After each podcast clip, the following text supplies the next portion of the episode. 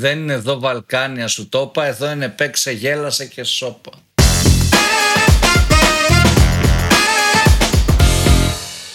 Καλησπέρα. Digital Jam, επεισόδιο 105. Είμαι ο Δημήτρης Ζαχαράκης. Ε, κοντά μου είναι ο Δημήτρης Καλετζής. Καλησπέρα. Και μαζί μας είναι ο ξάδερφος από το growdigital.gr, ο Σταύρος Θεοδωράτος. Καλησπέρα παιδιά και καλό χειμώνα. Ο Καλοχειμωνάκης, Νάτος. Φέρετε παλτά, φέρετε κουβέρτες και σκουφιά Ήρθαν τα χιόνια και τα κρύα στις αυλές μας Αμέσως ήρθα. ξεκίνησε.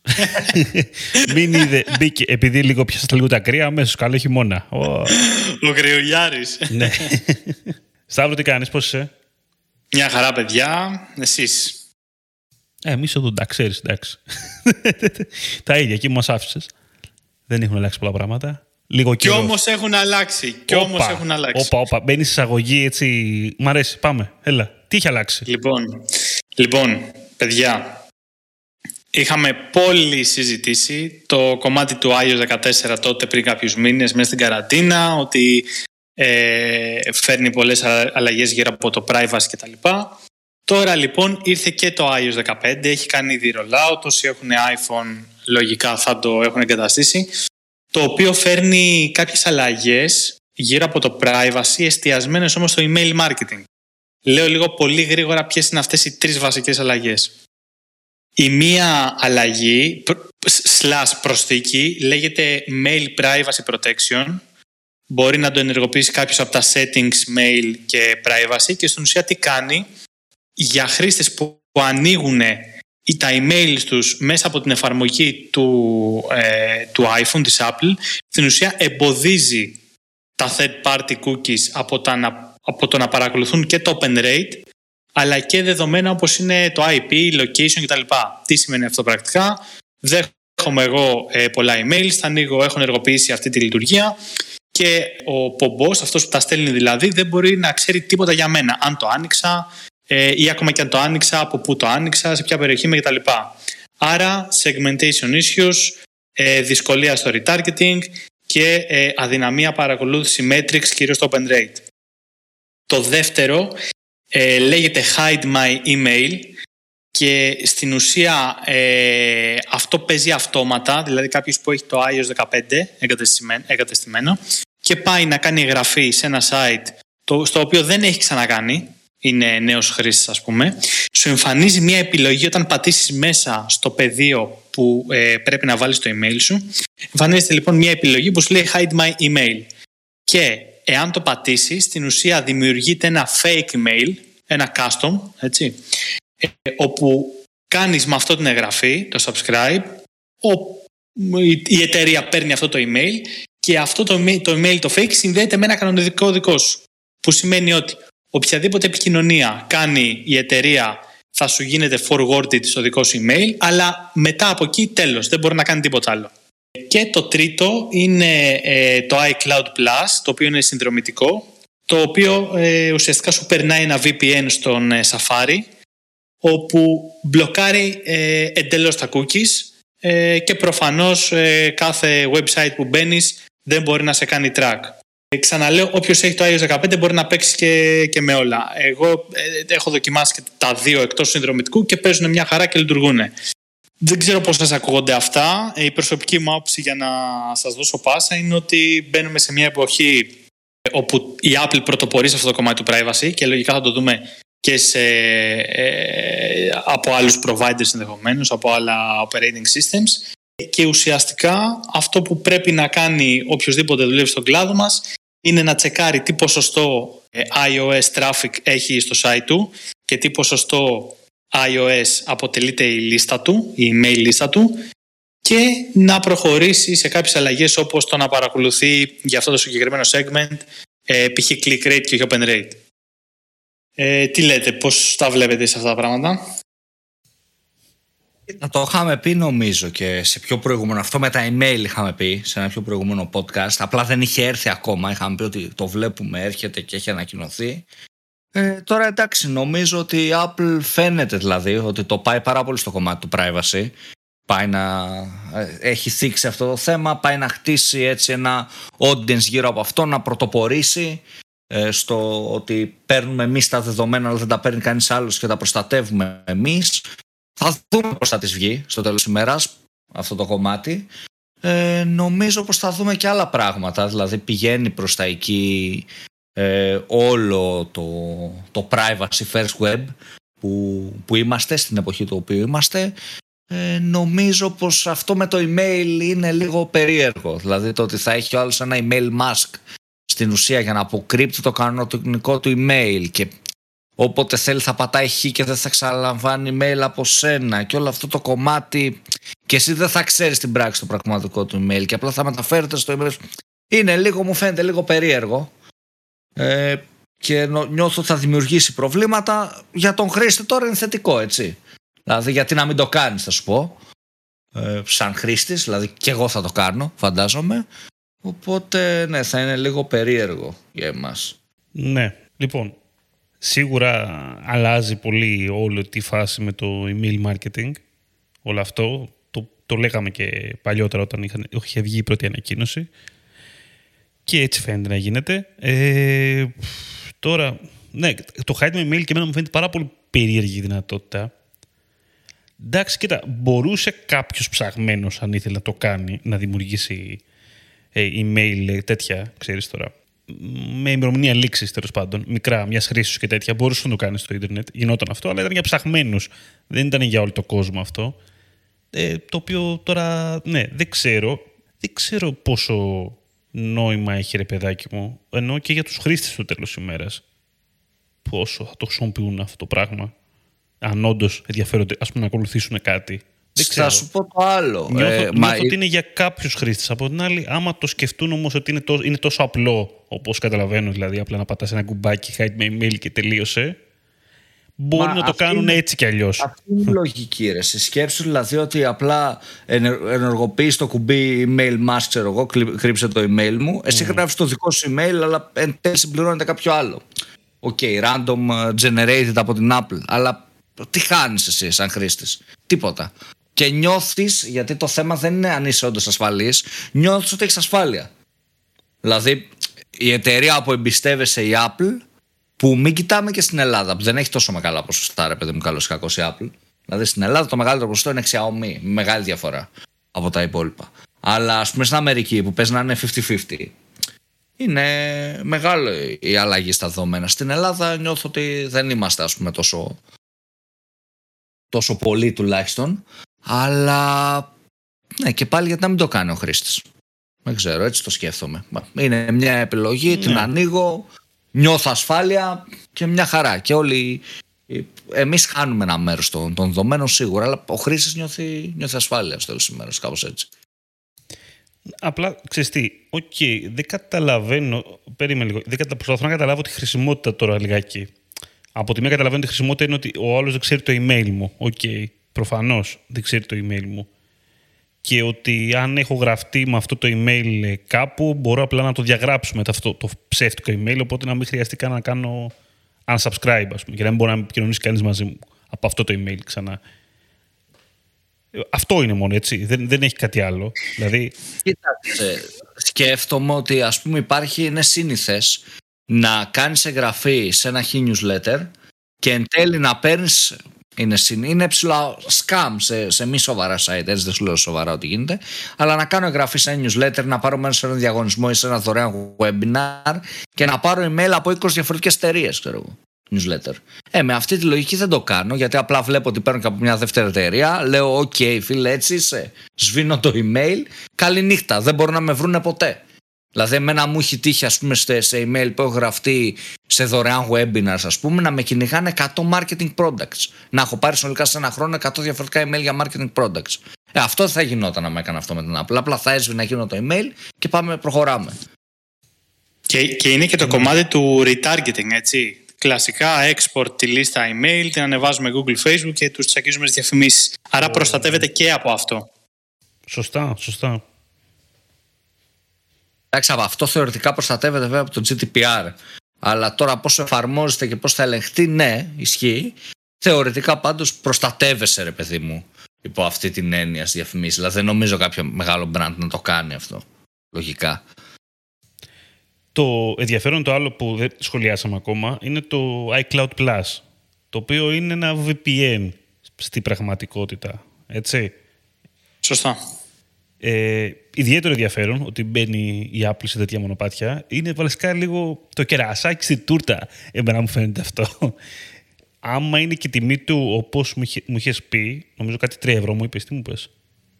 Ε, μπορεί, λέει, ε, στην ουσία έχεις access σε αυτό το iCloud Plus ε, δεδομένου ότι έχεις κάποιο paid subscription που το minimum είναι 3 δολάρια για 200 GB π.χ. να έχεις storage ε, μπορείς να έχεις και αυτήν την υπηρεσία. Α, είναι συνδυαστικό. Ουσιαστικά. Α, τώρα το βλέπω βασικά. Βλέ- Είδα το price. Είναι μαζί με το storage το που πληρώνεις πρακτικά. Σωστά, σωστά. Οκ, ναι, ναι, ναι. Εντάξει, ο- και- κερασάκι τούρτα γενικότερα. Εντάξει, το VPN θα σου έλεγα τώρα, αλλά ναι. Ε, είμαι περίεργος τώρα. Να σου πω, VPN τι, εδώ επιλέγεις και, και χώρα που θες να έχεις και τέτοια. Όχι, έτσι δεν νομίζω να το Κοίτα, κάνω. στην ουσία α, αυτοί το ονομάζουν iCloud Private Relay και κάνει, λειτουργεί σαν VPN. Ουσιαστικά μπαίνει, μπαίνει ενδιάμεσα από εσένα και το site που, που επισκέπτεις. Δηλαδή σου δίνει μια προσωρινή IP και DNS records. Που σημαίνει ότι προφανώς α, εκεί που μπαίνεις, ο, αντίστοιχα η εταιρεία, ξέρω εγώ, το h.gr, ε, δεν μπορεί να δει ποιος είσαι. Καταγράφεσαι στα, στα analytics σαν κάποιος άλλος. OK, OK, κατάλαβα. Αυτή είναι η main λειτουργικότητά του. Μμμ. Ενδιαφέρον Και- αυτό. Ναι, κοίτα, συνδυαστικά με τα άλλα, με τα άλλα δύο, εγώ πιστεύω επειδή από ό,τι φαίνεται το προωθούν αρκετά, το πολύ διαφημίζουν, ε, στην ουσία θωρακίζεσαι παν- από παντού όποιος έχει iOS. Ε, ναι. Αυτό. Το έχουν κάνει πολύ ολοκληρωμένο δηλαδή. Αυτό ήθελα να σου πω. Εντάξει, δεν σου μιλάω τώρα σαν, ε, σαν μαρκετήρα αυτή τη στιγμή, αλλά σαν ε, χρήστης, οκ, καταλαβαίνω ότι το έχουν ε, πιάσει από άκρη σ' άκρη. Σχεδόν από άκρη σ' άκρη. Ναι, ξεκα... Έχει κι άλλα, Ξεκάθαρα. έρχονται κι άλλα παιδιά, αυτό είναι αρχή. Βήμα-βήμα πάει. Δηλαδή, Είναι όπως πάνε τώρα οι τα τιμές, δεδομένα. ναι, όσο ανεβαίνουν τιμές στον iPhone, ανεβαίνουν και τα, ξέρεις, τα safety. Πάει μαζί, ναι. αυτά, στο τέλος, εγώ πιστεύω αυτά θα πληρώνουμε στο τέλος. Δηλαδή, εντάξει, θα πληρώνεις το γεγονός ότι δεν δίνεις τα δεδομένα σου. Πώς ήταν παλιά που είχαν πρωτοβγεί αερώσα και στα αμάξια και λέγανε Πού, τι να πάρω και να χτυπήσω και να μου βγει να με πνίξει. Ναι, ναι, και μετά ναι, έγινε ναι. το, το, το στάνταρ. Ε, κάπως έτσι θα γίνει τώρα και με το privacy. Ρε παιδί μου, δεν είναι τώρα με την Apple και όλα αυτά. Και τις εταιρείες αντίστοιχα. Δηλαδή και το Facebook που κάνει ενέργειες και η Google που κάνει διάφορα. Π.χ. λέγαμε για τα pets του Facebook. Ε, τα privacy enhanced technologies. Λέγαμε για το sandbox της Google. Δηλαδή τώρα τι γίνεται; Είναι μια μάχη ποιος θα έχει τα δεδομένα για αυτόν; Δηλαδή προσπαθεί ρε παιδί μου να πλασαριστεί κάθε εταιρεία σαν τύπου ο- δεν ξέρω, η μητέρα Τερέζα των δεδομένων ότι θα είμαστε εκεί και θα τα προστατεύσουμε.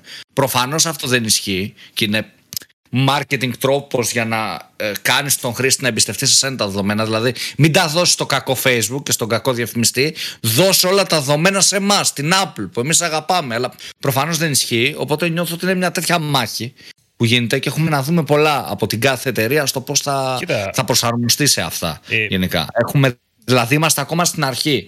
Θεωρώ ότι το privacy first web είναι ακόμα η αρχή. Είμαστε στα πρώτα χρόνια. Το τι θα αλλάξει και το πώς θα αλλάξει έχουμε πάρα πολλά πράγματα να δούμε εν τέλει.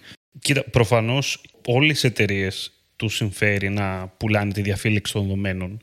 Ειδικά θα σου έλεγα η Apple αυτή τη στιγμή αυτό το πράγμα που κάνει, γιατί για την Apple η διαφύλαξη των δεδομένων των χρηστών της, που δεν πα- βασικά που δεν πηγαίνει αλλού με λίγα λόγια τα δεδομένα των χρηστών της, είναι και ότι τα έχει αυτή.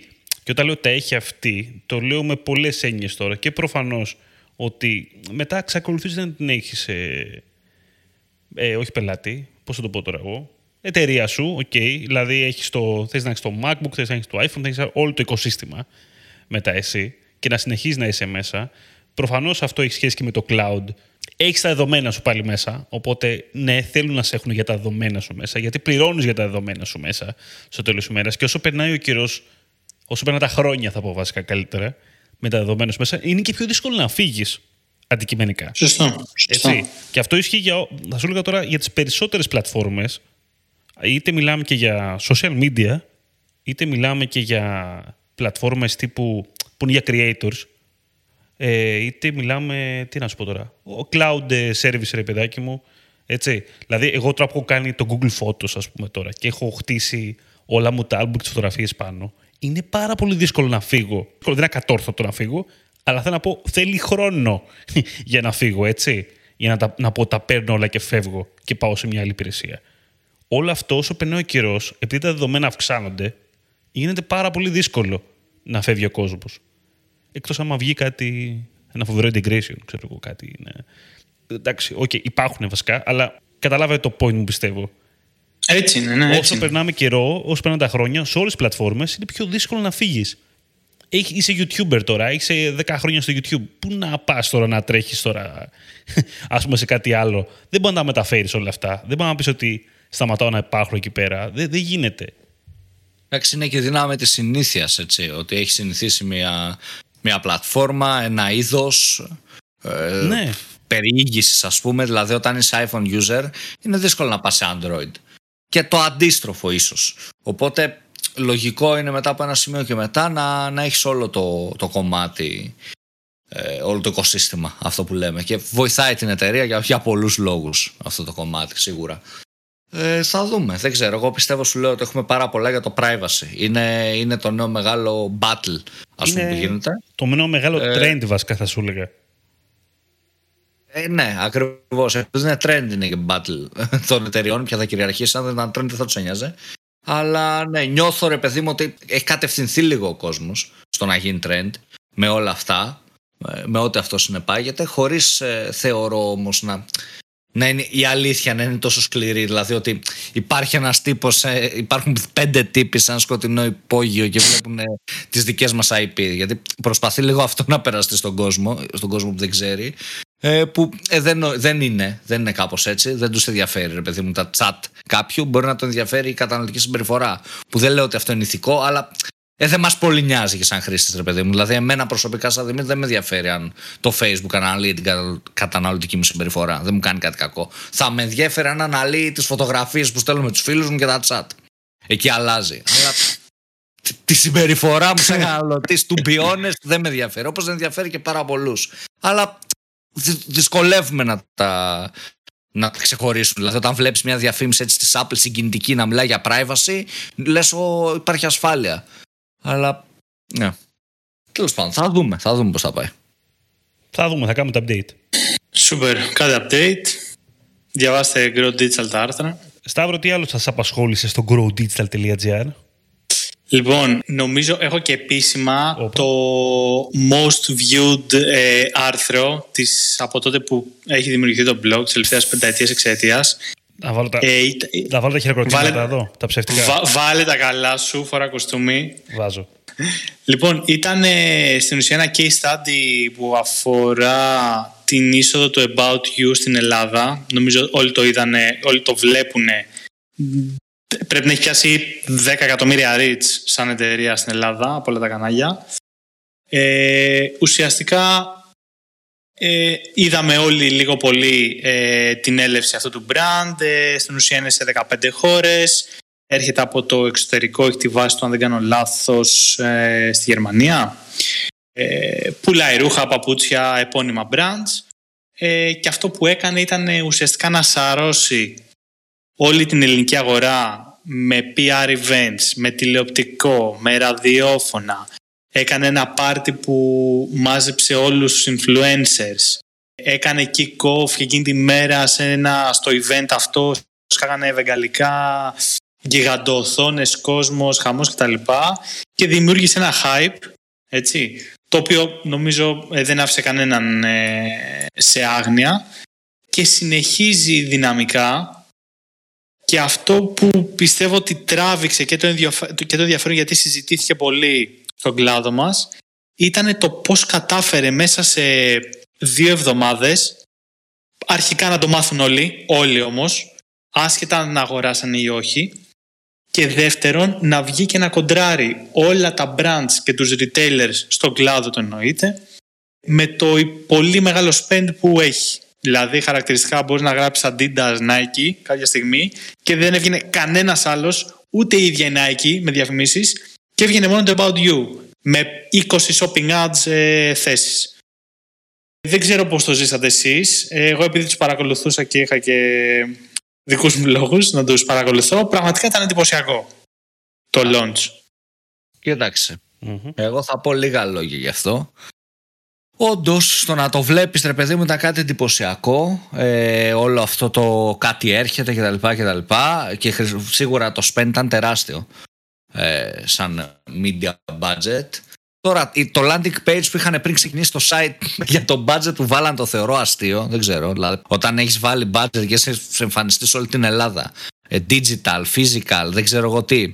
Και έχεις ε, landing page με, με timer. Το landing page που είχαν το θεωρώ τραγικό. Δεν ξέρω.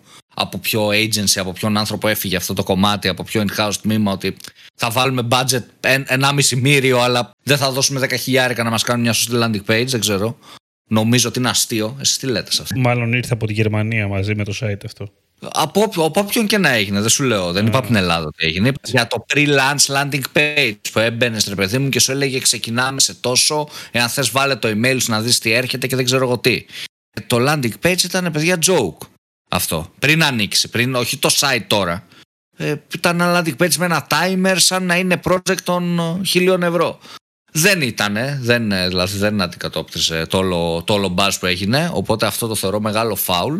Τώρα επειδή είναι εταιρεία του εξωτερικού και γερμανική, όπως είπε ο Σταύρος, δεν το ήξερα αυτό, ε, νομίζω ότι είναι το κλασικό ε, best ρε παιδί μου στην αρχή με μεγάλο budget, δες άμα έχει νόημα άμεσα, δηλαδή τρέξει αυτό το πράγμα 6 μήνες ένα χρόνο, δες αν έχει νόημα, αν δεν έχει, φεύγεις από αυτή τη χώρα. Ε, αν έχει, συνεχίζεις και επενδύεις σιγά σιγά λιγότερα χρήματα και κασάρεις αυτό που έχει φτιάξει. Νομίζω κάπως έτσι, παιδί, με αυτή τη λογική. Ε, νομίζω ότι είναι αυτή η λογική. Πάμε να μπούμε με ένα τεράστιο budget, να δούμε τι ψάρια πιάνει η Ελλάδα σε ένα χρονικό διάστημα και βλέποντας και κάνοντας, αν δούμε ότι έχει νόημα να συνεχίσει η εταιρεία να επενδύει σε αυτή τη χώρα, μένουμε. Εάν όχι, έχουμε χάσει ένα μύριο. big deal. Νομίζω ότι είναι κάπως έτσι λογική. Κάπως έτσι μου φαίνεται. Τώρα, όντως, φάνηκαν παντού. Όντως, κάναν τεράστια δουλειά, απίστευτη δουλειά, πάρα πολλά events. Πράγματα δηλαδή σε multi, multi-channel ενέργειες που, OK, okay, πολύ ωραία συντονισμένα, οι περισσότερες. Ίσως λίγο κουράσανε. Δηλαδή, ίσως λίγο κουράστηκα εγώ, δεν ξέρω. Ίσως φταίει που είμαι της διαφήμισης και το βλέπα συνέχεια. Αλλά ωραίες ενέργειες. Νιώθω ότι το κάνω για αυτό το λόγο. Να πάρουμε γρήγορα δεδομένα για να δούμε πώς προχωράμε με αυτή τη χώρα. Και αυτό, κάπως έτσι. Λοιπόν, κοίτα να δεις. Ένας λόγος που το κάνανε, μάλλον αυτός ήταν που είπες, ε, Δημήτρη. Δηλαδή, πάμε με τα μπου να μπούμε στην αγορά και να δούμε γρήγορα τι συμβαίνει εδώ πέρα και να πάρουμε και δεδομένα στο τέλος της ημέρας. Έτσι. Τώρα, εντάξει, κοίτα, το γεγονός ότι είχε τόσο υψηλό frequency όλο αυτό από παντού, τώρα θα σου πω, OK, okay, το καταλαβαίνω όμως. Δηλαδή, ναι, OK, okay, μπορεί να μας ζάλισε, αλλά... Κατά... Δημιούργησε λίγο γκρίνια ναι, γενικά. δημιούργησε γκρίνια, αλλά πιστεύω ότι αυτά τώρα φεύγουν πολύ σύντομα, ρε παιδάκι μου. Δηλαδή, τώρα... Ναι, ναι. Δεν, δεν μένουν αυτά στο τέλος της ημέρας. Δεν νομίζω κανείς θα θυμάται σε κανένα μήνα ότι oh, About You μας έχει... Και όμως και άμα το θυμάται ακόμα και έτσι, έχει θυμάται το brand θα σου πω τώρα. δηλαδή, OK, okay, ακόμα και η αρνητική διαφήμιση, που δεν μπορώ να την πω αρνητική τώρα, είναι αρνητική διαφήμιση να θυμάσαι ότι ένα brand με ζάλισε στη διαφήμιση; Δεν ξέρω, ρε παιδάκι μου. Δεν, δεν επηρεάζει την, αγορα... την αγοραστική ναι. σου απόφαση. Ναι, ναι νομίζω όταν φτάσει η αγοραστική μου διάθεση, τέλος πάντων, θα το θυμάμαι το, το site για να μπω μέσα, να το τσεκάρω. Πέρα από το, το λανσάρισμα, το οποίο εγώ εντάξει, σίγουρα εντυπωσιάστηκα με τη στρατηγική όλων των καναλιών που παίξανε ρόλο. Δεν μπορώ να σου πω τώρα να την αξιολογήσω τόσο πολύ σε όλα τα κανάλια, γιατί δεν τα έχω δει όλα τα κανάλια τόσο καλά. Τι, το pre-launch και τα μετά, τι έγινε. Ε, σίγουρα παίζει ακόμα διαφήμιση, αυτό καταλάβει, αλλά έχουν χαμηλώσει όλα τους τα, τα frequency κτλ. Εγώ λίγο, θα μείνω και λίγο στο κομμάτι του site, το οποίο είχε κάτι έτσι ενδιαφέρον, το οποίο βέβαια δύσκολο, το παίζει λίγο ότι είναι personalized το site τους. Δηλαδή ότι βάζεις το όνομά σου, μετά το όνομά σου μπαίνει στο you, αντί για about Δημήτρης δηλαδή γίνεται. Έχεις αγαπημένες σου μάρκες, σου εμφανίζει τα προϊόντα με βάση εσένα πρακτικά. Εντάξει, το οποίο βέβαια δεν δουλεύει και τόσο καλά. Δηλαδή, εμένα με δυσκόλεψε σαν χρήστη να καταλάβω ακριβώς τι, πώς το κάνω αυτό, το οποίο μ, άμα με δυσκόλεψε εμένα δεν ξέρω τώρα άλλο κόσμο άμα το δυσκόλεψε. Ε, ε, ναι, ναι. Δηλαδή, ισχύει δεν αυτό ξέρω που λες. άμα το βρήκατε πιο... Δεν ξέρω, Σταύρος το είδες αυτό, μπήκες καθόλου; Ε, ναι, έκανα γραφή, about Stavros και τα λοιπά, αλλά να σου πω την αλήθεια, το άφησα εκεί γιατί είχα άλλα θέματα με το site. Είχα θέματα με γκάμα, μου κόλλαγα κάποια φίλτρα και τα λοιπά. Ναι, ναι, το, αυτό είναι λίγο... Έχει ένα personalization το οποίο είναι λίγο, δουλεύει λίγο με δύσκολο τρόπο, τέλος πάντων. Μου φάνηκε πολύ έξυπνο στην αρχή, αλλά κατάλαβα ότι δεν μπορώ και τόσο πολύ εύκολα να το διαμορφώσω. Α, αυτό τώρα μου έμεινε να σου πω. Αλλά καταλαβαίνω ότι. Ναι, καταλαβαίνω τον προσανατολισμό τους τουλάχιστον. Γιατί, οκ, είναι ένα site το οποίο έχει μια πολύ μεγάλη γκάμα, ρε παιδάκι μου. Είναι χάος προφανώς όλο αυτό το πράγμα εκεί μέσα. Έχει 250.000 κωδικούς. Ναι. Δηλαδή. Άπειρο, τεράστιο. Ναι, εμένα και με, με τρομάζουν αυτά, θα σου πω κιόλας λιγάκι σαν καταναλωτή. Ότι έχω τόσο πράγμα να δω, νιώθω ότι χάνομαι. Ε, με- άμα δεν έχει μετά τα, άμα δεν λειτουργεί καλά το φίλτρο εκείνο το άλλο, δηλαδή ε, νιώθω μεγάλο χάος. Ε, Προτιμώ να έχει λιγότερα στο τέλος της ημέρας. Όπως και να έχει, εντάξει, λίγο μου ξύνεις θα σου πω επίσης το γεγονός ότι αυτό πήγα να το πω κάποια φάση πριν με το landing page που είπε ο Δημήτρης. Το καταλαβαίνω σε μερικά σημεία ότι το site έχει λίγο μεταφραστεί. Δηλαδή βλέπω λέξεις που ξέρεις έχουν ξεφύγει λιγάκι. Δεν είναι και τόσο καλά μεταφρασμένα κάτι πράγματα. Ισχύει. Οπότε αυτό μου ξυνίζει εμένα τώρα σαν χρήστη. Τώρα μπορεί να μην το παρατηρεί ο κόσμος αυτό. Αυτά. Γενικότερα, οκ. Ε, ενδιαφέρον όλο το concept. Νομίζω έχουμε. που Δεν θυμάμαι να έχουμε ξαναδεί κάτι παρόμοιο. Να ρωτήσω βέβαια εγώ κάτι. Για πες. Digital wise δεν έχουμε δει παρόμοιο, νομίζω. Σε τόσο μεγάλο buzz. Δεν μπορώ να νομίζω. θυμηθώ γιατί έπαιξαν τα πάντα έτσι, όχι μόνο Ρε παιδί digital. μου, θα ρωτήσω εγώ κάτι τώρα βέβαια. Σαν, σαν κλασικός μ***ς που είμαι. Έχω δει About You 500 influencers. Έχω δει pre-launch ιστορίες, δεν ξέρω εγώ τι. Ανοίγω το about you και έχει 50.000 προϊόντα για άντρες. Κάτι τέτοιο λέει. Εγώ πέρα από τη- αυτό που ο Δημήτρης χάνομαι. Δεν, δεν ξέρω τι να πάρω ρε παιδί μου και λέω το κλείνω. Δεν, αλήθεια χάνομαι, είναι πάρα πολλά. Ε, τέλος πάντων, ε, μπορεί να είμαι εγώ δηλαδή κάποιος ας πούμε α, άλλος χρήστης Μπορεί ξέρεις, να του αρέσει να ψάχνει τόσο πολύ. Εγώ τώρα να ψάξω 5.000 φούτερ. Δεν θα ψάξω, ρε παιδιά, 5.000 φούτερ; Ε, δείξτε μου τρία φούτερ να πάρω το ένα. Τέλος πάντων. Αλλά θα σου πω το άλλο. Περίμενε. Α- Αλλού θέλω να καταλήξω ότι, οκ, είδα το About You, είδα το Pre-Launch, είδα το After Launch, είδα τους influencer, είδα το brand και ανοίγω και βλέπω ότι πουλάει τα Jack and Jones που αγόρασα έτσι και έσω το Mass Men Fashion. Big deal. Δηλαδή, δεν θα μπω στο About You. Γιατί να μπω; Δηλαδή, δεν είναι ότι νιώθω ότι το τόσο μεγάλο launch που έκανε από τη στιγμή που δεν έφερε στο τέλος της ημέρας κάτι, μια καινοτομία. Δεν, δηλαδή, υπάρχει, δεν υπάρχει αν είχε- καινοτομία σε αυτά, αν έτσι. είχε...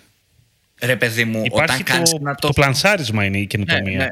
Και το Κάτσε όμως, personalization. α. Δεν υπάρχει κάτι άλλο. Μα- Αυτό σου διαφήμισε. Α, όταν όμως προ- κάνεις ένα τόσο μεγάλο buzz και απλά δείχνεις κάτι το οποίο έχουν και άλλα stores ήδη νιώθω ότι οκ, δεν έχει σπίτι δεδομένη στιγμή. Εγώ μπορεί να κάνω λάθος σου λέω. Απλά εγώ που μπήκα στο About You έτσι όπως μπήκα έτσι το κλείσα κιόλας. Γιατί είδα πολλά προϊόντα, με μπέρδεψε γιατί ήταν τόσα πολλά, δεν μπορούσα να επιλέξω και είδα προϊόντα σου λέω που τα αγόραζα ήδη σε e-shops που ψωνίζω. Οπότε και λέω, Α, τόσος χαμός για αυτό. Τι κερδίζω παραπάνω; Αυτό δηλαδή νιώθω απλά ότι, οκ, ωραίο, έγινε όντως γνωστό παντού σε όλη την Ελλάδα, αλλά στο τέλος της ημέρας έγινε απλά γνωστό σαν όνομα, χωρίς όμως να δείξει κάποιο USP του. Ε, Εδώ θα σου πω τώρα ότι το USP που εγώ τουλάχιστον αυτό συγκράτησα είναι το, οκ, τεράστια γκάμα, σίγουρα, το καταλάβαμε όλοι μόνο αυτό, και το personalization τέλος πάντων της κατάστασης. Αυτό, Μα αυτό λέει και στις διαφημίσεις δεν, του. Αυτό, δηλαδή, αυτό, δεν νομίζω αυτό ότι, τονίζει. Ναι, δεν μας πούλησε φθηνά ρούχα ή πολύ καλές προσφορές. Είναι όμως USP. Δηλαδή η, η τεράστια γκάμα είναι όντως USP. Γιατί εγώ, ας πούμε, αν θέλω να αγοράσω ακριβά ρούχα, ξέρω σε ποιο μαγάζι θα πάω. Αν θέλω να αγοράσω streetwear, ξέρω που θα πάω. Είναι. Το όλα για όλους Μμ, κοίτα είναι να δεις. USB. Για εμένα, για εμένα δεν είναι. Κοίτα. Αναλόγως, θα σου πω τώρα. Η ποικιλία, ξέρω εγώ, το, η αποθήκη, ρε παιδάκι μου, ναι, είναι USB. Το γεγονός ότι έχει όλα τα νούμερα στα παπούτσια, θα σου πω τώρα. Οπότε, άμα δεν το βρω στο ένα, ξέρω θα το βρω στο About You. Άμα δεν βρεις το iPhone ε, στο μαγαζάκι της γειτονιάς σου, θα πας στο πλαίσιο. Εγώ Έδειξε δεν ότι σου το λέω- έχεις σίγουρα. Περίμενε, περίμενε, περίμενε. Εσύ λες μεγάλη αποθήκη. Εγώ σου λέω ποικιλία κωδικών. Είναι άλλο πράγμα. Και ποικιλία άλλο κωδικό. stock, Ε, α, καλά. άλλο ποικιλία κωδικών. Αυτό Νο- που λες νο- είναι stock. Νομίζω ότι έχει και stock τώρα. Αυτό δεν, ναι, δηλαδή δεν μπορώ να το. Ναι, εγώ λέω για την ποικιλία κωδικών ότι είναι USB το να έχεις και Jack and Jones και Polo και Tommy Hilfiger και Adidas και Nike και, και τα σοβαρά και τα ακριβά και Armani και, και Michael Kors ξέρω εγώ αλλά και Εμπορικό κέντρο. Basic. Εμπορικό κέντρο. Εντάξει, σαν το, σαν το Asos είναι ουσιαστικά. Το Asos βασικά, μπράβο, έλαντε. Το Sport Direct τι, τι έχει, δηλαδή. Τα πάντα όλα δεν έχει μέσα. Μόνο Sport δεν έχει. Α, Έχει και Sport, εντάξει προφανώς. Αλλά πλέον έχει και casual. Έχει και... Δεν ξέρω, μπορεί, μπορεί. Δηλαδή, ρε παιδί μου, εσύ μπόρεσε και ψώνισες, γιατί εγώ δεν μπόρεσα. Ε, Καλά, εγώ δεν ήθελα να ψωνίσω έτσι κι αλλιώς. Δεν, δεν έχω κάτσει να το δω τώρα όντως, για να ψωνίσω. χάθηκα, ρε παιδί μου, χάθηκα. Εντάξει, είναι. Καταρχάς έβαλα φούτερ και μου είχε και τζιν εμένα μέσα. Παντελόνια στα, στις μπλούζες. Καλά, τέλος πάντων τώρα. Αλλά, ε, το, το, το, το, το, το, καίμε, το, το καίμε τώρα το τέτοιο. Έλα. Είχε φούτερ και είδε. δηλαδή, να- πάρε τηλέφωνο, πάρε τηλέφωνο, του το πεις, Δημήτρη. Τι να σου πω τώρα. Δηλαδή, τι θα σχολιάσουμε τώρα. Ρε, θε, θε, θέλω να σου πω απλά ότι είναι η, απ- η μεγάλη, η μεγάλη Ήθελα να αποθήκη. ψωνίσω με PayPal, σήμερα θα μου πεις και δεν είχε PayPal. Εντάξει. τώρα τι. Εντάξει, ρε παιδί μου. Απλά όταν βάζεις τόσα λεφτά για να μπει κόσμος, δεν ξέρω, νιώθω ότι πρέπει να είσαι πιο έτοιμος. Νομίζω ότι είναι ακριβώς όπως είναι το εξωτερικό το site. Άμα δεις και, το- και το γερμανικό, είναι ακριβώς το ίδιο site. Το ερώτημα εδώ θα σου έλεγα είναι ένα γερμανικό e-shop μπορεί να βαστίξει και στο ελληνικό κοινό έτσι όπως είναι το UX του; Και τα μηνύματά του και τα πάντα; Θα φανεί η ιστορία, θα, θα δεις. φανεί. Η αλήθεια είναι συνήθως όλα τα brands που έρχονται, καλά όχι όλα, που έρχονται λίγο στην Ελλάδα, εντάξει, δεν είναι ακριβώς έτσι όπως είναι στο εξωτερικό. Ε, Μια διαμόρφωση παίρνουν ρε παιδάκι, του σηκώνουν. Δεν γίνεται αλλιώς. Γιατί είναι λίγο διαφορετικό το κοινό εδώ πέρα. Εδώ είναι Βαλκάνια. Εδώ είναι Βαλκάνια σου το είπα. Το τραγούδι είναι αυτό, ρε, εσύ. Μου Πασχαλίδης. Ναι, πιο Δεν είναι, δεν είναι εδώ Βαλκάνια σου το είπα. Πώς λέει; αγύριστο κεφάλι. Α, γύρω στο κεφάλι. Α, αυτό, μπράβο. Δεν είναι εδώ Βαλκάνια σου το είπα, εδώ είναι παίξε, γέλασε και σώπα. Σαν τη Μαρίνα. Όχι ρε Πασχαλίδης. Lady Gaga. Δηλαδή είχε ένα γύρι στο κεφάλι κι αυτή. Πάλι θα σε αφήσω. Άλλο. Άλλο. ε, Σταύρο, πες. κακό νέο. Αυτό που θα πω. Έλα ρε τώρα. Λοιπόν, ε, έρχονται, ε, λοιπόν, έρχονται κάποιες αλλαγές Έρχονται, ε, από την έρχονται οι Google. Mew στην Ελλάδα, εγώ αυτό νομίζω. από την, έτσι, από την Google στο AdSense. Βασικά, ν- να εξηγήσω τι είναι το AdSense. Νομίζω όλοι λίγο πολύ ξέρουμε τι είναι. Στα γρήγορα είναι, Ε, το, είναι το διαφημιστικό δίκτυο της Google για να εμφανίζεις διαφημίσεις στο site σου. Σωστά, όπου εκεί κάνεις. εμφανίζονται, δι- μπράβο, όπου εκεί εμφανίζονται διαφημίσεις, οποίες ε, μπορεί, κλικάρει ο χρήστης και στην ουσία τις, έχουν, τις, έχουμε, τις βάζουμε εμείς που κάνουμε διαφημίσεις στην Goo- στο Google Ads. Πολύ χοντρικά έτσι. Λοιπόν, μέχρι τώρα τι γινόταν. Το μοντέλο που υπήρχε λεγόταν second price. Τι σημαίνει αυτό; Εάν μπιντάρανε δύο άνθρωποι, δύο διαφημιζόμενοι, δύο marketeers, ο ένας είχε bid ας πούμε 80 λεπτά και ο άλλος είχε 1,5 ευρώ, τότε αυτό που θα πλήρωνε ο πρώτος σαν winning bid θα ήταν 81 λεπτά. Δηλαδή λίγο παραπάνω από ό,τι του δεύτερου. Αυτό ήταν το μοντέλο μέχρι τώρα. Ωραία. Τώρα όμως η Google το αλλάζει και πάει σε first price model. Τι σημαίνει first price model? Σημαίνει ότι για βίντεο, display και ε, AdSense for content, αυτή είναι τρεις τύποι, δεν επηρεάζει δηλαδή search και shopping, θα- το γυρνάει από second price και πάει first price. Δηλαδή, εάν ο πρώτος μπιντάρει 1,5 ευρώ και ο δεύτερος μπιντάρει 50 λεπτά, το winning bid που θα πληρώσει ο πρώτος θα είναι 1,5 ευρώ. Τέλειο. Τι σημαίνει αυτό; Ε, σαν, άνθρωπος, Πώς; σαν άνθρωπος που δουλεύει στους- σε publishers, μπορώ να πω ότι εμένα μου αρέσει πάρα πολύ αυτή η είδηση. δεν βρίσκω το αριθμικό, δεν ξέρω. Μου φαίνεται μια Πρω- χαρά. Πρόσεξε όμως τι λέει. Λέει ότι. Ε, εντάξει, αυτή η αλλαγή δεν έχει έρθει ακόμα, θα έρθει. Λέει ότι ε, αφενός θα, θα αυξηθούν λίγο τα κόστη στους advertisers, αυτούς δηλαδή που προβάλλουν διαφημίσεις, που πληρώνουν για διαφημίσεις. Όμως οι, ε, οι publishers δεν θα δουν λέει μεγάλη αλλαγή στα κέρδη τους.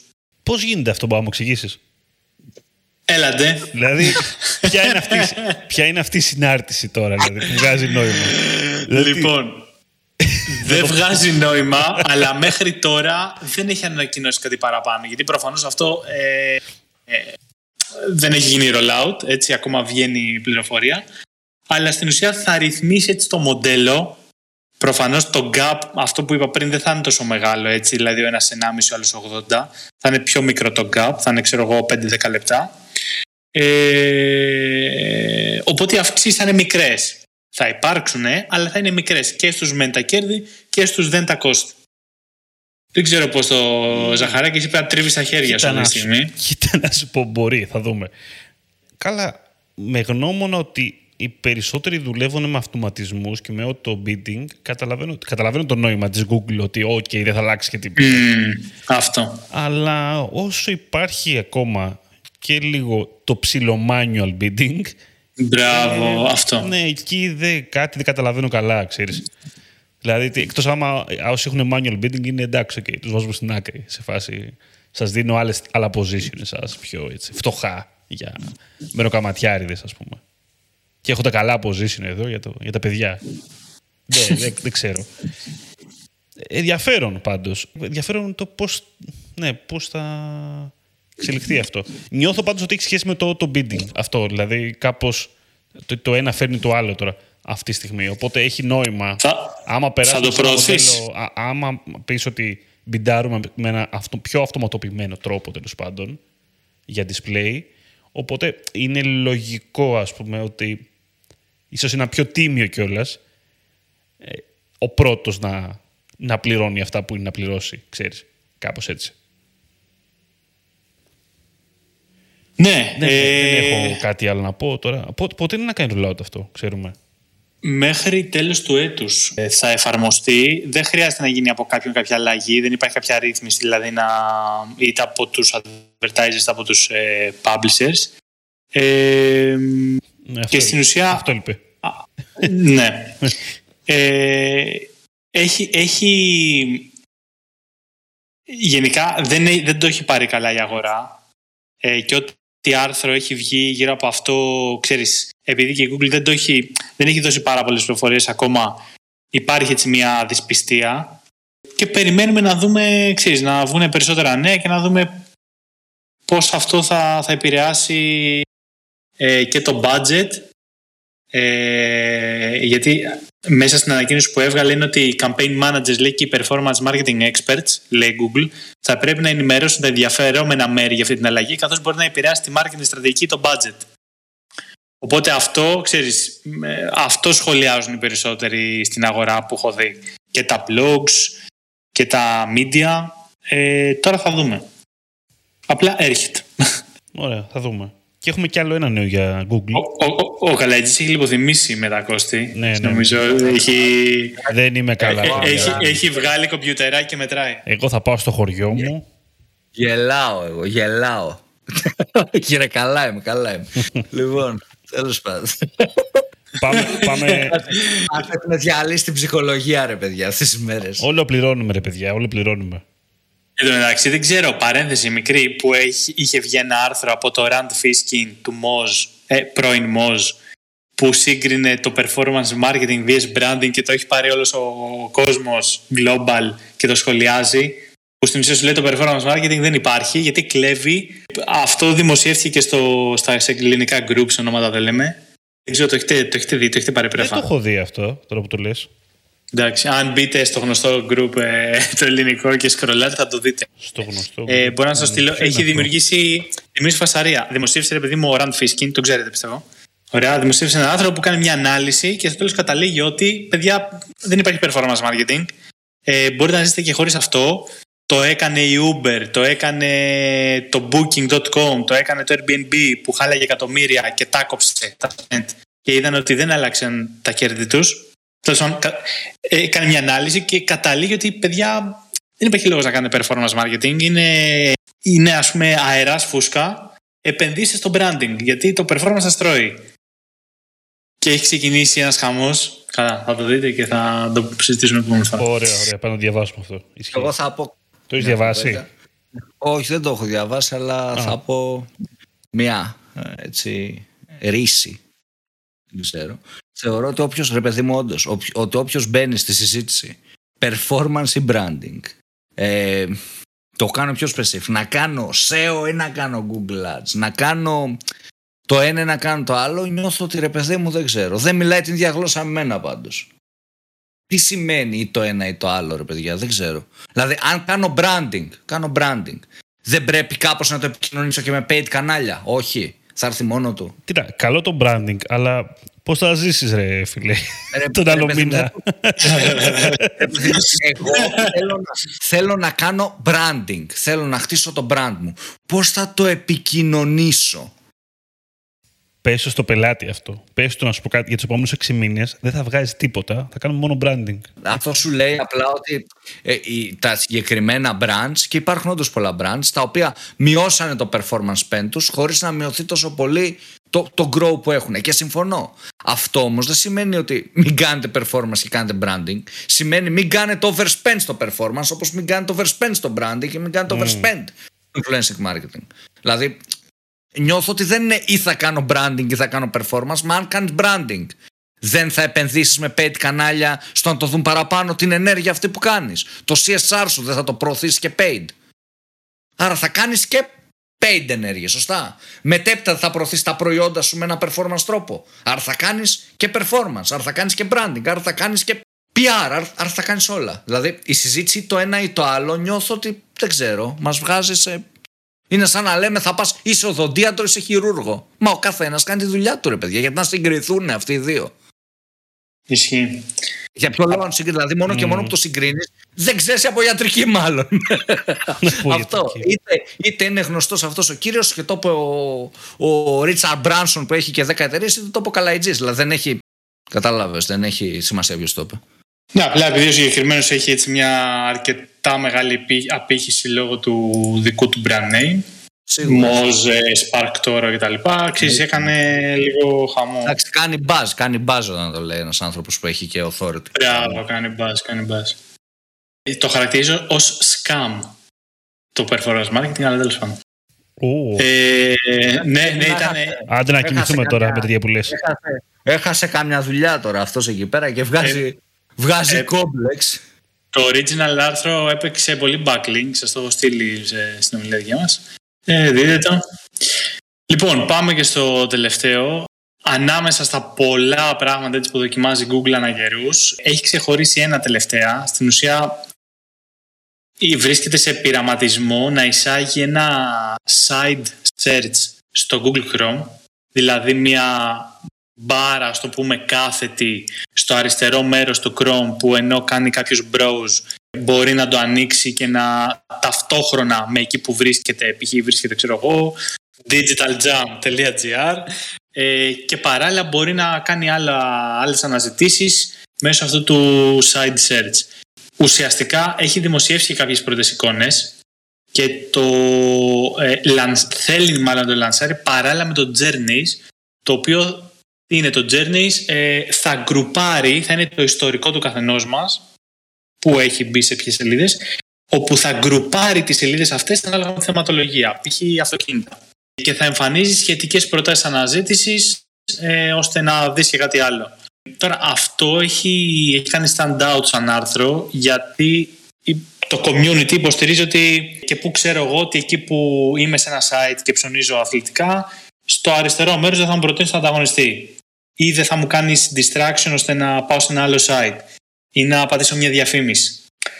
Οπότε πιστεύουν ότι αυτό το feature στην ουσία θα κλειδώσει το ένα είναι να κλειδώσει τους χρήστες πάνω στην Google για να ε, κάνουν οι χρήστες περισσότερες αναζητήσεις περισσότερες αναζητήσεις, περισσότερα κέρδη ενδεχομένως για την Google, περισσότερα δεδομένα.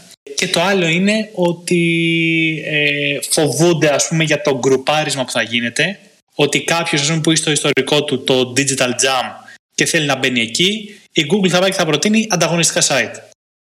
Δεν υπάρχει άλλο podcast στην Ελλάδα. Το έχω πει και το ξαναλέω. Ποιον θα προτείνει ανταγωνιστικά. Έλατε. Αυτό παιδιά δεν ξέρω πώς ακούγεται. Εγώ δεν, δεν θέλω να γίνει. Να σου πω την αλήθεια. Ε, ούτε εγώ, ούτε εγώ. Το θέμα είναι.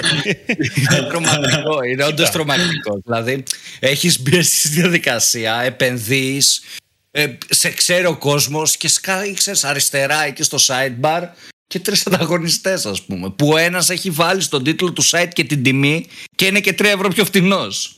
Ε, εντάξει. Είναι λίγο, είναι λίγο επίφοβο.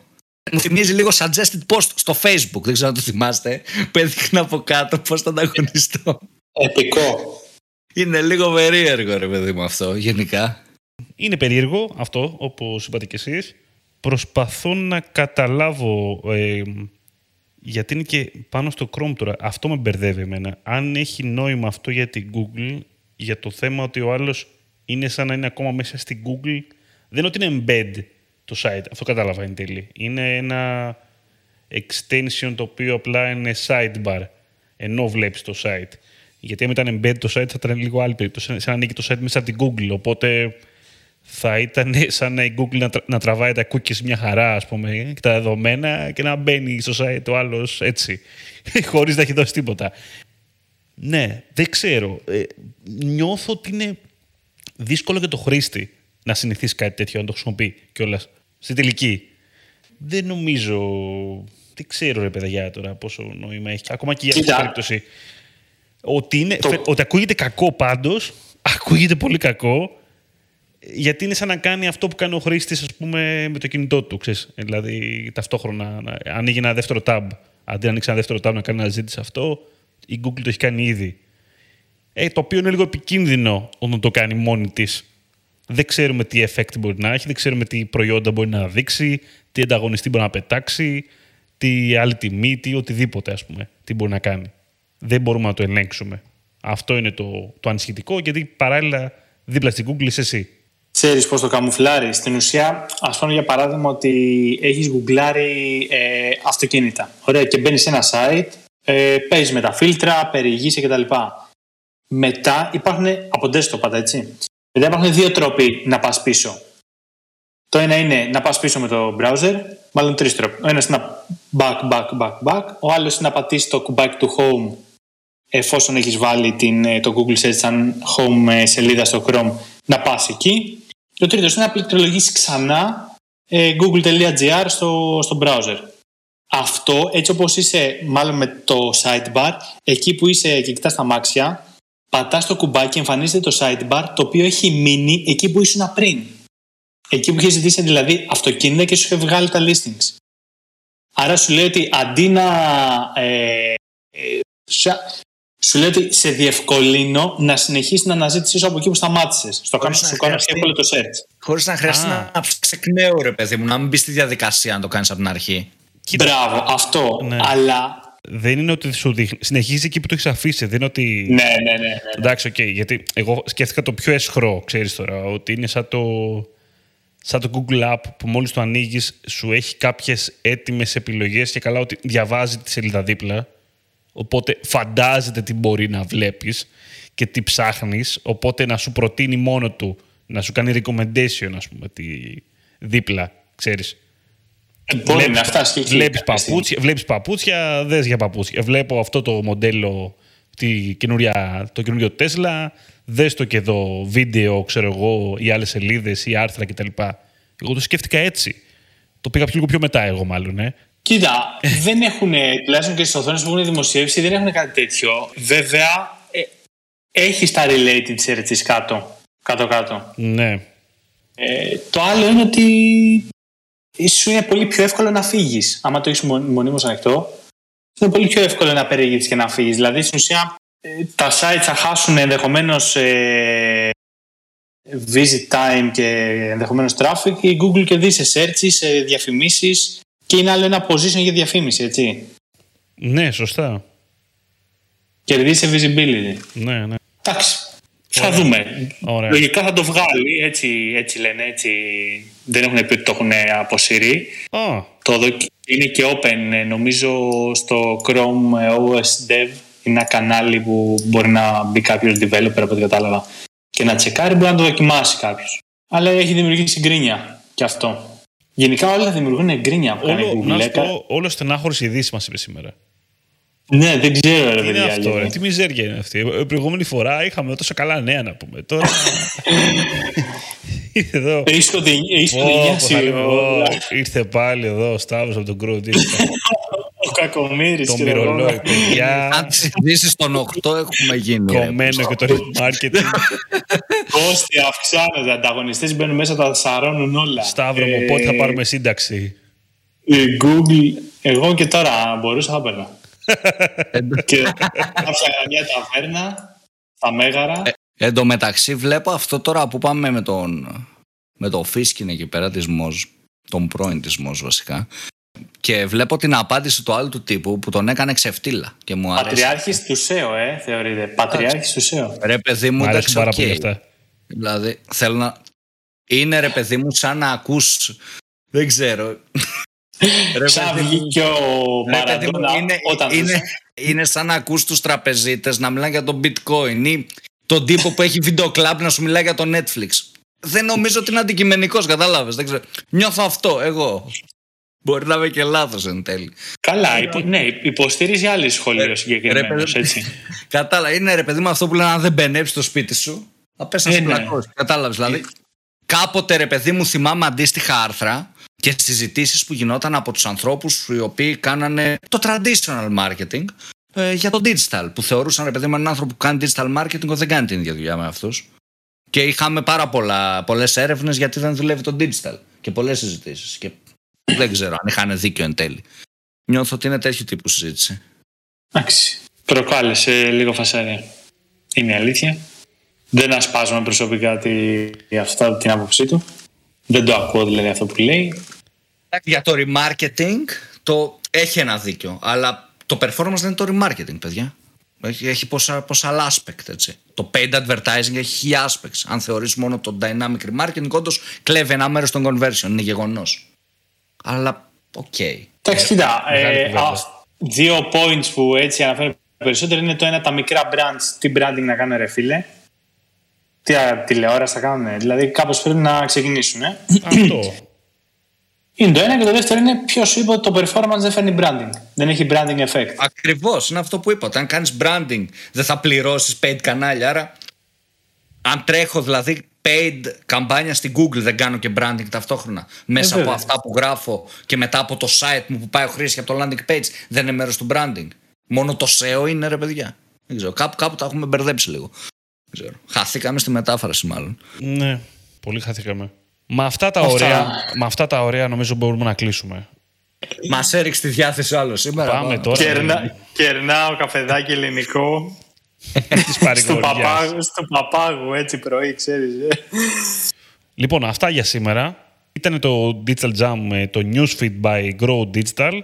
Μαζί εδώ πέρα με τον Σταύρο Θεοδωράτο. Στο Grow Digital GR θα μπείτε και θα διαβάσετε ειδήσεις από το σήμερα, το χθες και το, Το μέλλον. προχθές. Και το μέλλον, το ξεχάσαμε. που έρχονται στο digital marketing, στο e-commerce και σε όλο το οικοσύστημα εκεί τριγύρω. Εμάς στο Digital Jam μας ακούτε σε Spotify, Apple Podcast, Pocket Cast, Google Podcast. Τα Pocket Cast τι τα λέω, δεν ξέρω το μεταξύ. Απορώ να μας ακούει κανείς εκεί πέρα. Αν μας ακούτε από το Pocket Cast, πείτε το. Έχω μεγάλη περιέργεια. λοιπόν, Όποιο θα ακούει από Pocket Cast θα πάρει ένα τεράστιο δώρο. Ε, Κάτι δώρο. Giveaway. giveaway. ναι, ναι, δώρο ένα, ένα merch. Sticker. Ε, θέλω κι εγώ μέρες ρε παιδιά. Δεν σου έχουμε δώσει. Όχι. Ω, ω, βλακεία. Οκ. Νόμιζα ότι σου είχα δώσει. Δεν ξέρω γιατί. Μας ακολουθείτε σε Facebook, LinkedIn, Instagram. Ε, ευχαριστούμε Σταύρο για σήμερα. Και εγώ παιδιά και συγγνώμη αν οι ειδήσεις ήταν κακές. Δεν φταίω εγώ. Ε, δεν φταίς εσύ. Ήμουν ο Δημήτρης Ζαχαράκης, ήταν ο Δημήτρης Καλετζής. Καλή συνέχεια. Καλή συνέχεια σε όλους.